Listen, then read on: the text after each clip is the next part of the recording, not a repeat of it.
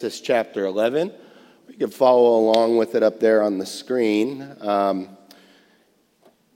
going to have a little bit of a different sort of an intro this morning. I want to go back and hit on a little bit of last week's text. But this passage that we're looking at this morning is actually the exact opposite of last week's passage. Last week we looked at the commandment to Noah and his family to be fruitful and multiply and fill the earth. This week, we are going to see what happens when God gives a command and his people answer with a hearty no.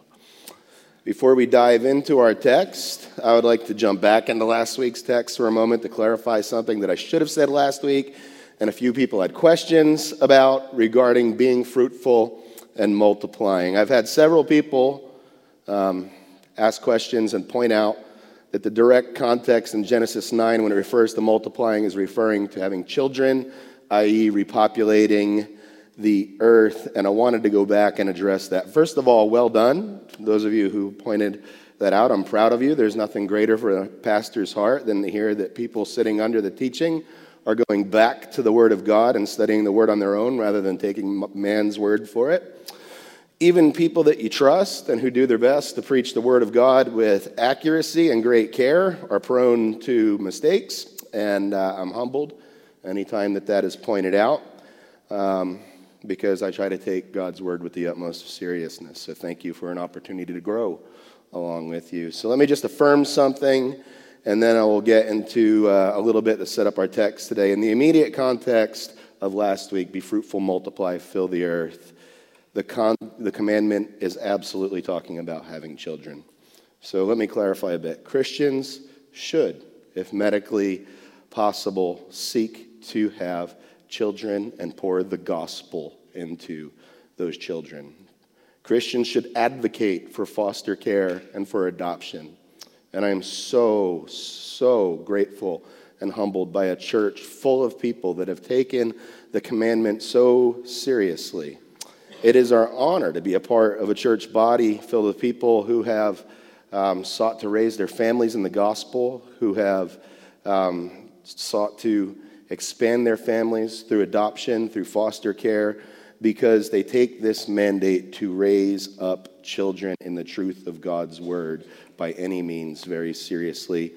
And I'm humbled by the oversight of not mentioning that last week when it's something that is so near and dear to my heart. So let me bring a word of correction and encouragement to last week's message. I should have spent more time in the immediate context of the commandment to be fruitful and multiply, and how God is honored by Christian families making babies and passing on that faith to Jesus. Um, well, now that I've said that, the reason I use the word immediate context is because there are many passages in the Bible that theologians refer to as having a near fulfillment and a far fulfillment.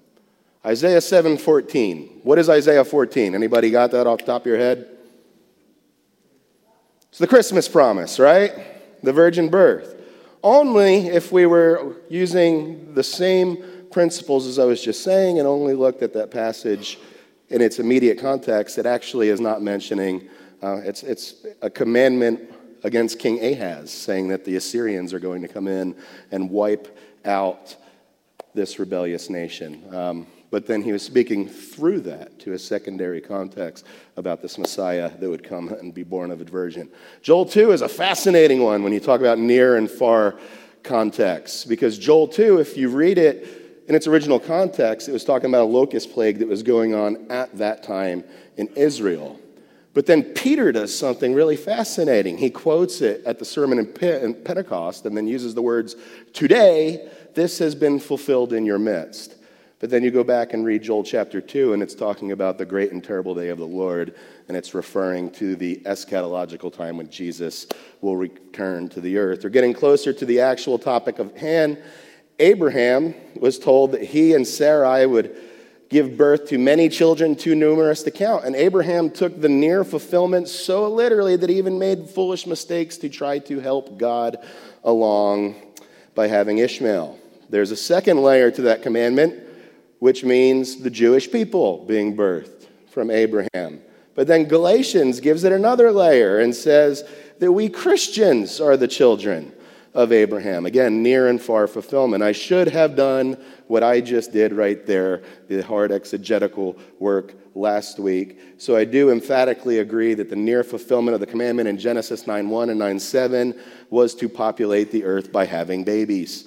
But then by chapter 11, which is what we're in this morning, we see that it's also more than that. How do I know that? Well, a couple of reasons.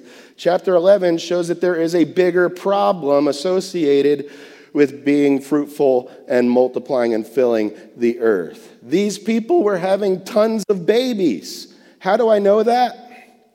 Because we're going to see that out from Genesis 11 comes every people group, every tongue and every nation. Um, how many of you out there think that there's a lot of different people groups out there? Um, okay, so they were having babies. That's not what God is judging here, man. Um, so uh, I should have mentioned that last week. But you see by the time you get to this chapter that he's doing something beyond that with that commandment. Every language. How many of you can speak every language and every dialect out there? Um, John Scalambro is coming on staff next month, Ken. Um, but that's the only person I know that can. No, he speaks like four. But um, there must have been a lot of children for this to happen. Yet God still has issue. It's something that was not being obeyed in the commandment to be fruitful and multiply and fill the earth. And the even bigger reason we know that it's more than that is because by the time that we get to next week's chapter, chapter 11, God is completely spiritualizing this idea of children to someday include disciples of Jesus. We know that because the Great Commission leans on this language. And then specifically, Galatians 3.29 says, if you belong to Christ, you are the children of Abraham. And the last reason that I know that there is both a near fulfillment and a far fulfillment, and all of you believe that already is because how many of you have done this? Father Abraham had many sons. And what do you say? And only the Jewish people are one of them, only the ones in the direct context. And me too? No. I am one of them, and so are you. So let's all praise the Lord, right arm, left arm. I don't remember the rest. I think that was the Macarena, not the Father Abraham song, but um, 90s flashback there. Um, so, putting it all together, what I should have said is Galatians 9 or Genesis 9 is referring to having babies, and I should have paused there and then said, but it is referring to that, but that's not all it's referring to. I hope that helps. And again, I'm humbled by you guys loving me enough to point out something where I can correctly go back and address the scriptures um, and hopefully do justice to that. But what's going on here in Genesis 11? Well, it's the opposite of the command in Genesis 9. If Genesis 9 was about building God's kingdom, Genesis 11 is the anti kingdom, which is what we are calling our message today. So verses 1 through 3 are kind of like the lead up to the fall in Genesis chapter 3. Look at the first three verses. It says, Now the whole earth had one language and the same words. And as people migrated from the east, they found a plain in the land of Shinar and settled there. And they said to one another, Come, let us make bricks and burn them thoroughly. And they had brick for stone and bitumen for mortar. Well, we could see dangers on the horizon when we look at the first three verses, but they're not doing anything wrong yet, per se. So, what's happening is they were supposed to spread out after they were removed from the garden, and then they have the flood, and they're supposed to spread out and multiply again, but the multiplication seems to have hit a stall here, and they are saying, let's stay here and just live as one. That is actually repeated twice in that. And you know what that tells me? That tells me that John Lennon's Imagine is the dumbest piece of hippy dippy garbage ever written in the history of the world. Um, John Lennon fell into the same exact lie that the Babylonians fall into in this passage, believing that the world could just come together and live as one if we all gave peace a chance, um, and trying to do that without imagining that there's a Jesus Christ. Um, it's just not possible because of our sin nature. It's why communism doesn't work, folks, because if we all come together and you have more, I want yours, and I want to know why I have less. The only thing that can make sinners live as one is going to be the return of Jesus Christ coming and setting up his divine kingdom here on this earth. That's it. That's the only way. So if he wants to imagine all of these ways that don't include that, well, then he is imagining something that is broken from its foundation and just doesn't work. Verse 4 is when the train starts to go off the rails. So look with me at verse 4. It says, Then they said, Come, let us build for ourselves a city and a tower with its top in the heavens, and let us make a name for ourselves, lest we be dispersed all over the face of the earth. So the first indication that they had gone off the rails should be the usage of five personal pronouns in one verse. It's very clear what their concern is by the time you get to verse 4. I, me, my, we, and ourselves. That's their concern, okay? The Lord is not even on their radar by the time they get to this point. Any thing that the Lord had commanded was so far in their rearview mirror by the time they get to the plains of Shinar. All they wanted what was, is what was best for themselves, which is pretty ironic because the best thing for themselves would have been to simply follow the Lord's instruction and commission. But unlike most cases, when most people go off the rails, there's a moment where they thought they knew better than what God was asking of them, and they were somehow going to improve upon God's commandments. And this is really at the heart of almost all forms of rebellion. Most people who profess to be Christians that I've seen walk away from the faith have all started with the same jumping off point that we see here. Yeah, I know what God has said, but I am going to choose this instead because this is the thing that makes me happy. And the ironic part of that is decisions that are crafted out of that kind of decision making never end up leading to long term happiness, ever.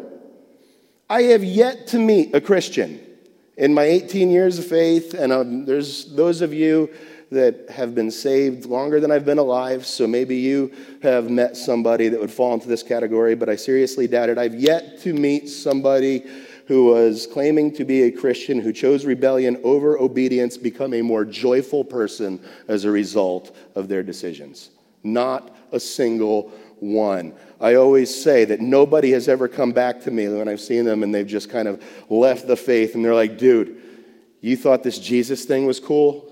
You should try life without Jesus. Man, like I am just rocking every single day and things are just so cool in my life right now. It doesn't happen.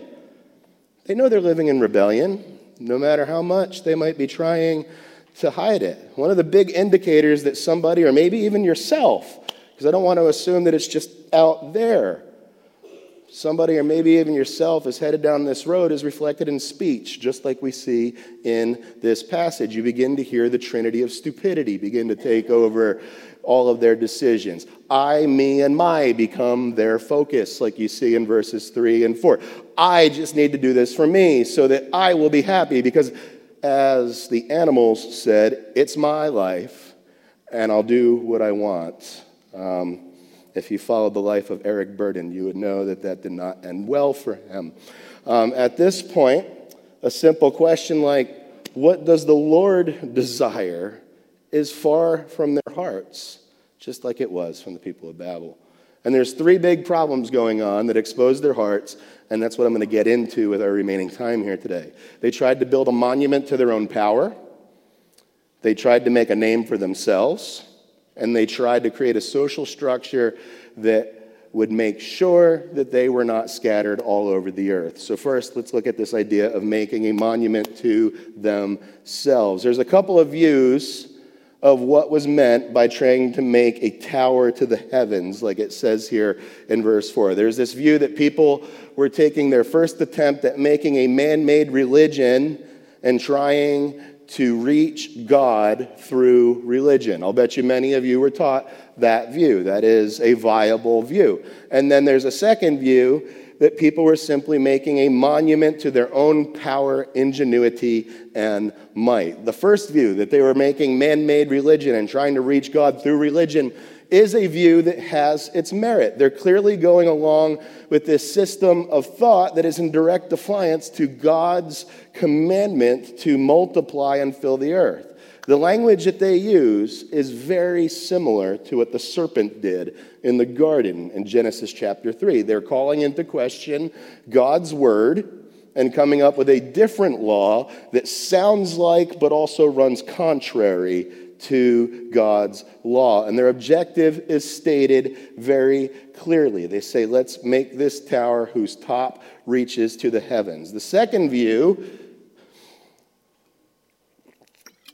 that they're simply making a monument to their own power and ingenuity and might also is a view that has its merit. One of the biggest reasons behind this view is the over usage of personal pronouns, like I just pointed out earlier. And most Hebrew scholars will point out that the term heavens here is not speaking of heaven in the way that you and I think of that today. The term heavens in the Old Testament is a very generic term that often just means the skies or celestial bodies or the void between the earth and the spatial realm. In fact, you may have even picked up on this. I'll bet you that you have. Um, the fact that our developed Christian concepts of heaven and hell are rather absent from the Old Testament, aren't they? I'm not saying they're non existent. I know that you can go to Daniel. I know the Psalms that you can go to to begin to develop and construct that theology. But it's certainly, we would all have to say, less developed than it was later by the Christian authors of the New Testament. I choose the second interpretation because of God's response to them in verse 6, where he says, And the Lord said, Behold, they're one, and the people all have one language, and this is only the beginning of what they'll do, and nothing they propose to do from now on will be impossible for them. Look, I don't think that God was nervous that these people would be able to achieve anything that they wanted and somehow pose a threat to him. I don't think that he was nervous that they would be in some way competing with him. After all, look how easy it was for him to completely stop the progress of what they were doing. I mean, it's just like he blinks, and then all the people are spread out all over the earth later in the passage. It doesn't give a ton of detail in the passage about how he does it, but it's just the plain reading of the text is this took very little effort on God's part to accomplish what he is about to do. When you have a massive view of a gigantic God, the idea of something being difficult for him is laughable, isn't it?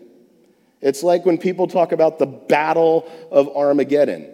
It's not going to be a battle. The armies of the earth are going to align themselves against the Lord until the Lord decides that they will not anymore. And then it's over.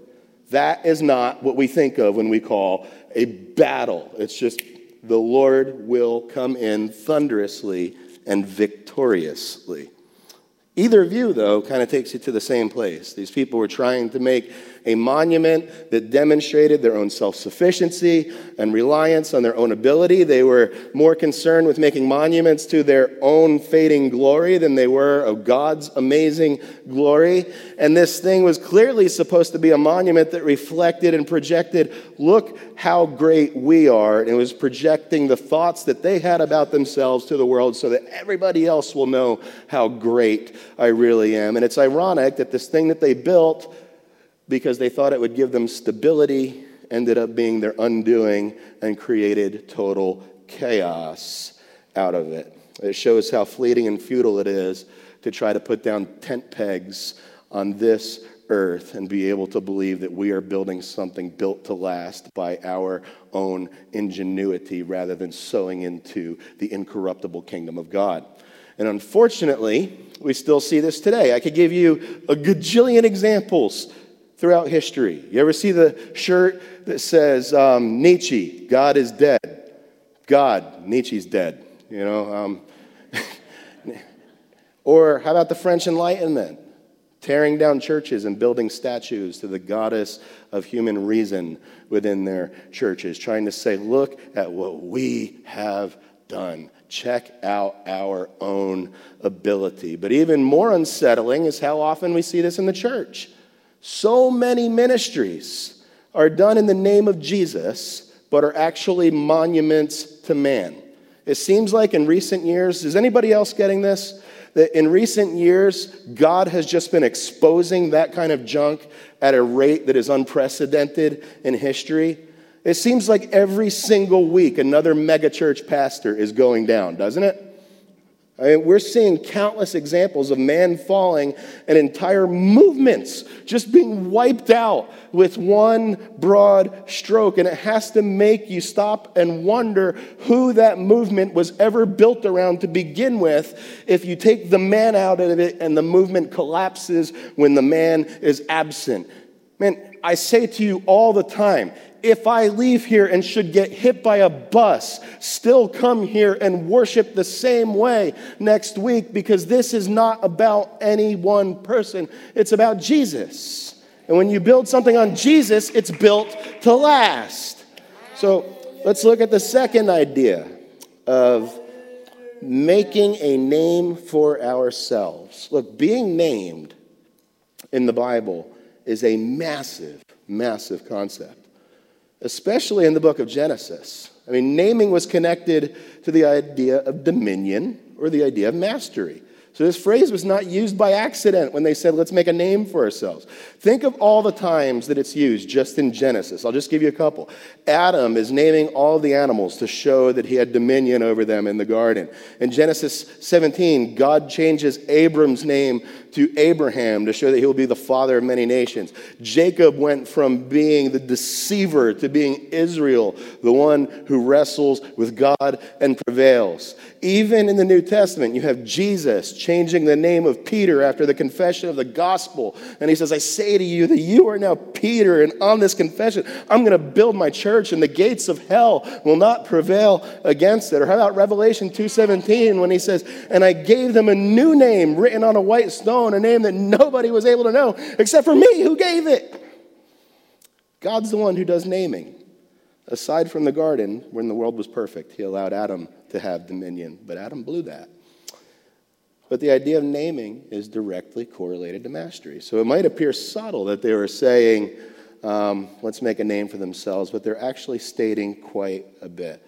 They're essentially declaring, I am emancipated and I want to make my own dominion and decisions. They're attempting to throw off the yoke of God's mastery. They're declaring independence from the Almighty. They're essentially shaking their fists at Him and saying, We don't need you. We can do this ourselves. Can you see why this passage ends up being so offensive to the Lord by the time we get to verses 5 and 6 and He has to bring judgment to this? Brothers and sisters, this is why gospel centered preaching of identity in Christ is absolutely critical in any Christian pulpit. We are not out there trying to make a name for ourselves and forge our own identity. God gave you an identity in Christ.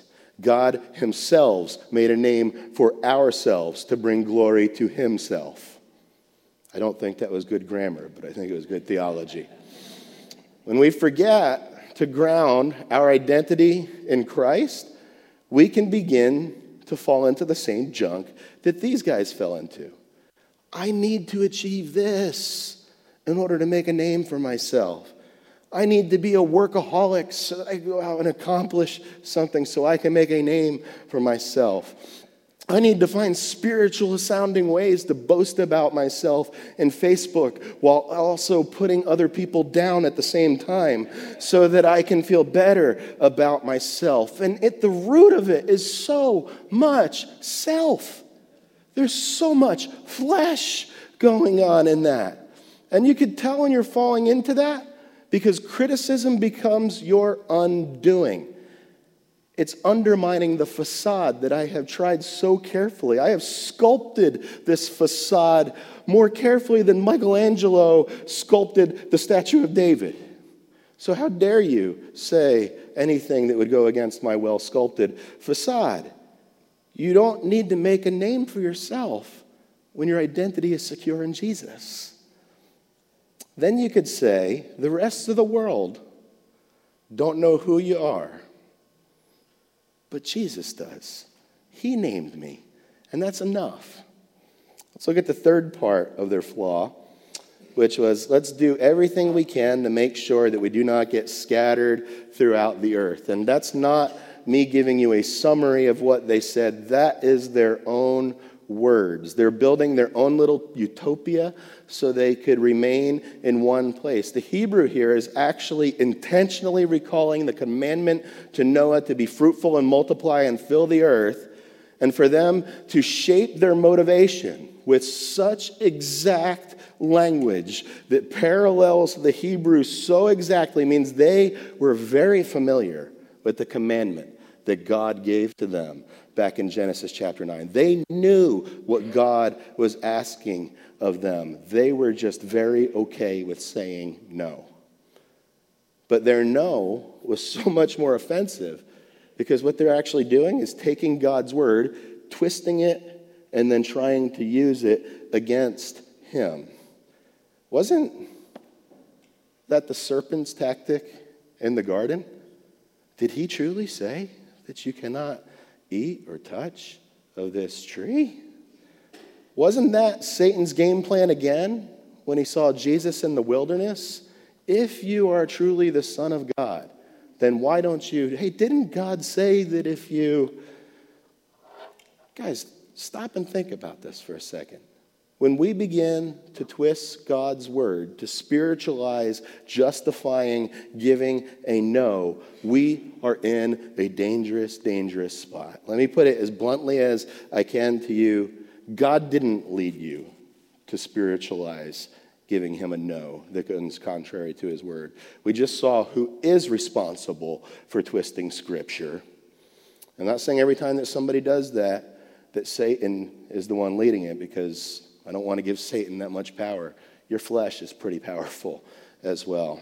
Um, I've been looking forward to this passage because to me, this is one of the most relevant passages in the Bible to the modern Christian church and the mission that we are called to. Churches have become buffets full of programs for Christians who have already eaten too much from buffets full of programs. We have done such a great job creating a structure that ensures that we never, ever have to leave the church or get ourselves dirty by being in the presence of sinners. I remember when the Lord showed to me that I was a phony and I was the Pharisee in this uh, from the passage that was read earlier during worship that just jumped over the bruised and beaten man on the way to Jericho because I can't take time to help you up and bandage you and do what Jesus said was actually the work of a neighbor because I've got a Bible study to go to. I've got another church function to go to. I can't go and play softball in a regular league because I stink at softball. So I'm just going to go play in a Christian league. And, um, you know, then I don't have to rub elbows with sinners. You remember how much I stunk at softball. That's why you're cracking up over there. Very funny there, Frank. Um, there, there is no denying that this is one of the most missiological texts in the whole Bible. Each time I look at this text, I can't help but think of Keith Green's song, Asleep in the Light, that the world is sleeping in a dark that the world just can't fight because the church is asleep in the light. How could you be so dead when you've been so well fed? Jesus rose from the grave, and the church can't even get out of bed. It's a pretty powerful song because, for the most part, the church is very okay with building structures to ensure that we can remain asleep in the light while the world flounders in darkness. I want to point out um, 10 observations about the call to live as missionary people. First of all, churches have gone too long treating the Great Commission as if it was optional. Secondly, churches have gone far too long with the belief that mission is something out there that we write a check and we give money to, rather than realizing that God placed you right here to be God's missionary people in this town. Churches have gone too long to make it seem like living on mission is an option for some people in the body, but that disobeying it is also a viable option for people in the body. Churches have gone too long believing the lie that you can grow in maturity without growing in mission. Look, knowing facts and being able to recite facts about the Bible does not make you a mature Christian. Obeying the Bible does. Number five, churches have gone too long where they've structured their ministries around themselves rather than the people out there who are in need of hearing the gospel of Jesus Christ. Number six, churches have gone too long with being more concerned with keeping the lights on in the building than they are about the souls who live around the building without the hope of the gospel. Number seven, churches have gone too long where they have measured growth by shuffling Christians from one place to another rather than seeing kingdom growth of non believers becoming believers in the Lord Jesus Christ. Number eight, churches have far too long preached about heaven and hell and functionally give very little effort about whether the people in their own backyard are going to one of those places. Number nine, churches for too long have treated the Great Commission as if it's the Great Optional Commission. And 10, churches for too long have treated teachings like this, where all of God's people are called to live as missionaries, as if somebody is saying something radical. Brothers and sisters, this is not radical, this is Christianity. That's it. This is the natural conclusion of the gospel. God set us free so that we, in our freedom, could go tell those who are still in captivity to bondage to sin that there is freedom to be found in the Lord Jesus Christ. Every single one of us. This is not an optional call. If you're sitting there thinking, hey, I hear what he's saying, but I'm already deconstructing it in my mind and giving myself a reason to say no, I just want to ask you why? Why would you think that way? Either we can look at being missionaries as a privilege of the few, or we can walk in obedience and realize that it is the calling to every single person who bears the name of Christ. And I just want to say one more thing before moving on. If all of the people in all of the Christian churches who believe in the gospel believed this and lived it out, it would change the world. Or better said, God would change the world through the faithful preaching of the gospel. And you know what that's called? It's called revival. Have you, ask your heart this. I'm, I'm being serious. Like, stop and ask your heart this. Have you given up hope that we might see revival right here in our lifetime? I mean, God is not a respecter of man. Our God is the same today, yesterday, and forever. Jonathan Edwards was no different than you. He was just a skin suit with bones who preached the gospel and people responded. George Whitefield was no different than you. D.L. Moody was no different than you. The Apostle Paul was no different than you. God could use just a simple little army of obedient soldiers to be able to facilitate revival. And man, I don't I don't want to get to the end of this life without seeing a revival. I've, I've begged for it so many times. I've said, God, this can't be it, where we look around and 3% of the people in the most densely populated state in the country profess the name of Jesus. That's pathetic. I mean, this should do something to us. It should drive us to our knees when we think about it. There is good news, though. Acts 2 shows Babel in reverse. In Babel, they were all together and had one language and were confused about God's mission. And at Pentecost, they were all together with different languages. But then the Holy Spirit brought them together and gave understanding to all of those different languages that were represented. And the Greek term that's used here for Babel is actually the Greek, uh, or the, the Hebrew term rather, is the Greek equivalent to glossolalia, which is used of the tongues that brought everybody together to preach the gospel and hear the gospel in the same language in Acts 2. Once again, God showing the ability of what man was intended for. Only this time, instead of remaining in one place, those early Christians took the gospel back with them to their own countries of origin. And then God uses some very um, similar language that we see somewhere else in verse 5. And the Lord came down to see the city, the tower which the children of man had built. Where else do we see similar language of God coming down to walk in our midst? Brothers and sisters, it's not because God couldn't see from heaven. He wasn't like, I better go down there so I can get a better view of this tower thing because my view is obstructed up here by St. Peter's Gate that doesn't exist. Um, this is grace that in the midst of their sin, God came down to walk amongst the people. And let me point out to you that this is exactly what our Lord Jesus Christ did. This is why the Father sent Jesus to walk amongst and be a friend of sinners. And that wasn't just true 2,000 years ago. Jesus still walks with me and he talks with me and he tells me that I am his own. Jesus is still walking amongst dirty sinners. And he would walk with you if you just asked him. If you said right now, Jesus, walk with me, I promise you he would. He would in no way cast out a sincere plea for you to know him. So far in Genesis, we've two, seen two instances where it said that man walked with God. Well, now this is the second instance where it says that God came down and walked with sinful man. Oh, what amazing grace we see.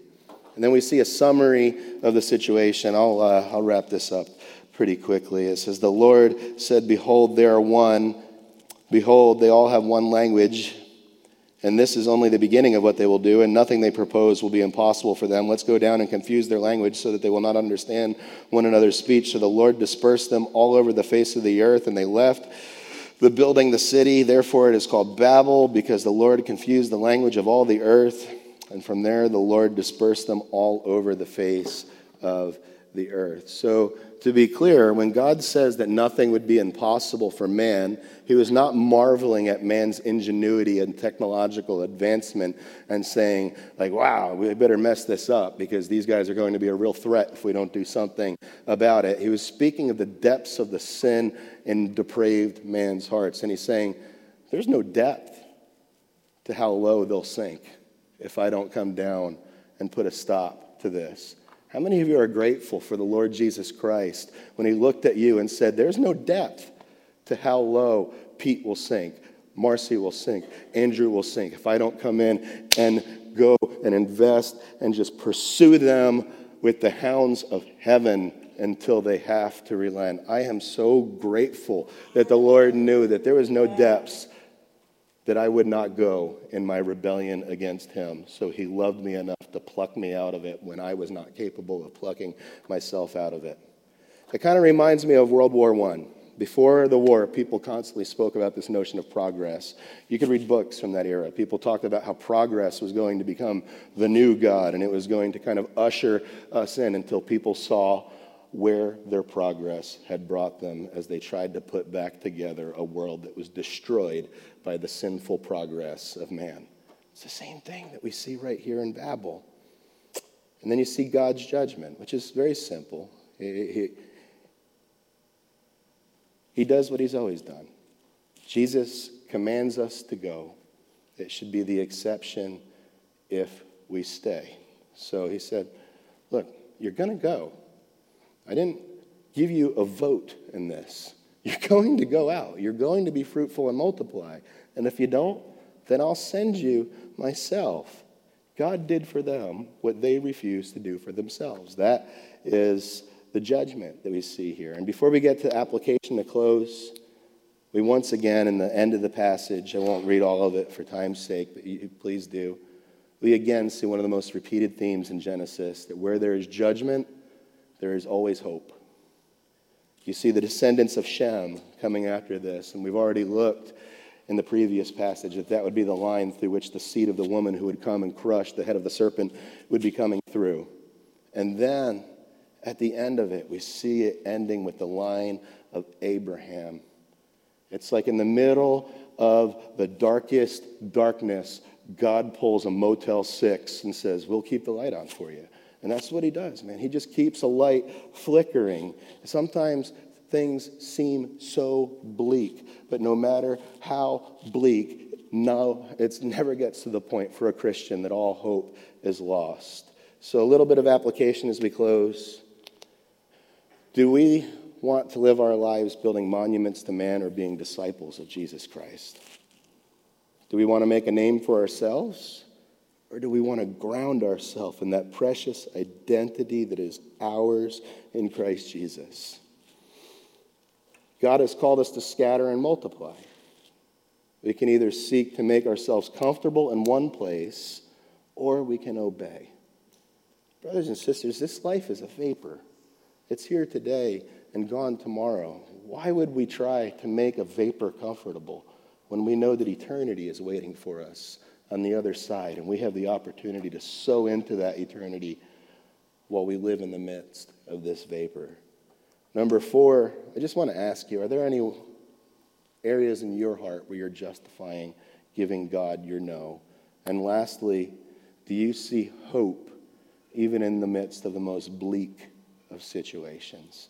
I'm going to pray and then we'll take the Lord's Supper together. God, thank you that you always leave hope, even when things look hopeless.